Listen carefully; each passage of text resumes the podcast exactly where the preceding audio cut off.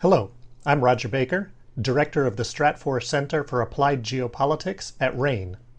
This podcast is brought to you by RANE Worldview, the premier digital publication for objective geopolitical intelligence and analysis. Subscribe today at raneworldview.com.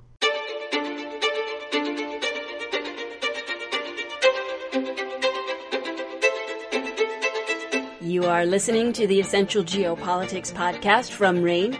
We look into current global developments and emphasize their future trends and effects for you.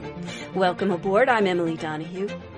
The world was shocked when Japan's former Prime Minister Shinzo Abe was assassinated during an event. His death was more than shocking, though. It was the equivalent of a major seismic event for Japan's politics. Here with some details is Scott Kardas, RANE's Asia Pacific analyst. Scott, it's always great to have you on the podcast. Glad to be here, Emily. Let's start by delving into the impact Abe's death will have on the Liberal Democratic Party's domestic and foreign political agendas. Yeah, so we kind of already saw some of the immediate impacts. The Liberal Dem- Democratic Party, or LDP, took some extra seats in the in the July 10th upper house elections.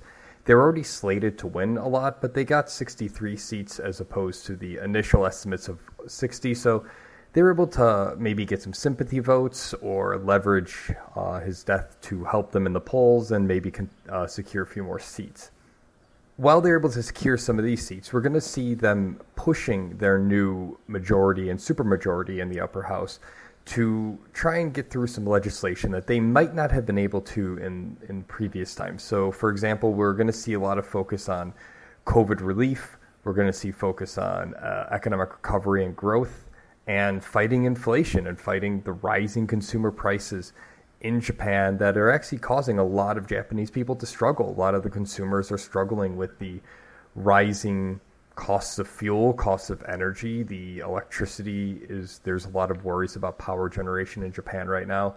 And so we're going to see the LDP look to secure their agenda on how to solve these going forward domestically.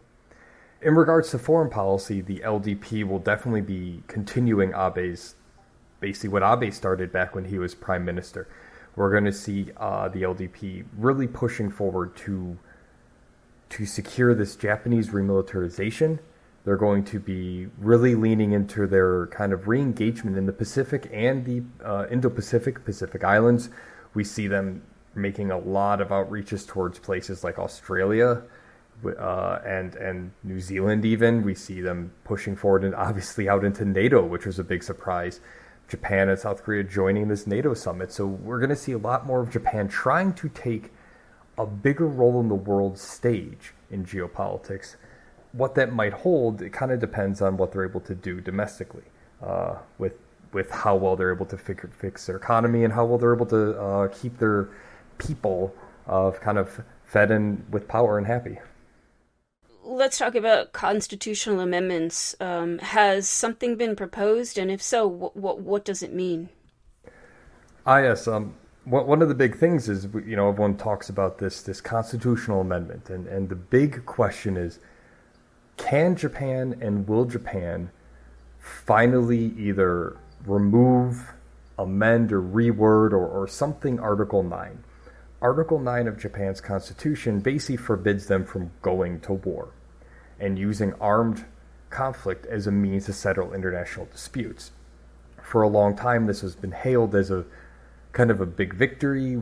You know, we, the Japanese, would be saying we don't need to use force to settle disagreements. Now look at us, we are settling disagreements with, with words and, and with dialogue and diplomacy. And to be honest, the amendment of that is still very, very unlikely while the LDP took the upper house of the supermajority, they don't have the lower house control yet. And I think is around 51% of Japan's population. They're only about 51% support amending or changing Article 9 right now. So even if they were to somehow pass the legislation in the lower house where they don't have the supermajority, they would still need the to pass the the popular referendum, which, as it turns out, as it is right now, they don't have the support to do that. What is more likely is some constitutional amendments regarding the acknowledgement of the Japanese Self Defense Force. The Japanese don't have an army, they have a Japanese self defense force, which is kind of like the US Coast Guard and the US National Guard. They have they perform very similar functions. They don't really go overseas. They're just meant for local uh, local territorial security and helping out with humanitarian aspects in the region. What is very likely to happen is that the LDP will push for a constitutional amendment to recognize the Japanese Self Defense Force and enshrine their role or their existence in the Constitution, thus letting the government recognize this group that is not in the Constitution now, but then they'll be able to then recognize it and give it broad powers or reinterpret how they can use that in lieu of uh, changing Article 9 right now. And even if they can't really do that, which is still like some of these amendments are still up in the air, especially with the lower house, we do have the potential for uh, uh, Fumio Kishida, the, the current prime minister, he might try to recognize the Japanese self defense force and use other legal means to enshrine their capabilities to kind of get around some of these constitutional amendment blocks.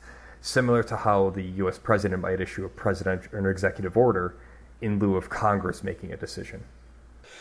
So, uh, briefly, Scott, can you tell me what other factors could limit LDP policy implementation? Definitely. Um, there is a lot of domestic pushback. Uh, we have to remember the LDP, while they are pretty popular, they are struggling with high consumer inflation. They are struggling with to fight back against the legacy of Japanese imperialism in the early 20th century, which still impacts domestic politics and policy making today. And then it, going forward with that, you also have the impacts of if they choose to try and amend their constitution, how does that impact their relationship with South Korea? They're really trying to fix this relationship. So maybe South Korea doesn't like Japan changing their constitution or, or recognizing an armed forces, and they try to start to ease off this uh, renormalization of relations. You have a big issue in Japan that a lot of people discuss, which is the population. The population of Japan is going to be one of the oldest populations in the world by 2050. More elderly people than young people. The population is declining, and the country isn't really putting forth any substantial ways to fix this. And that's definitely going to impact all of the future looking policies going forward because how are they going to pay for some of these programs? If you have an expanded military, the money needs to come from somewhere. And with a shrinking labor force, how are you going to get the tax revenue to fund the military? Wow, that's quite a conundrum. Scott Kardas is an Asia Pacific analyst with RANE.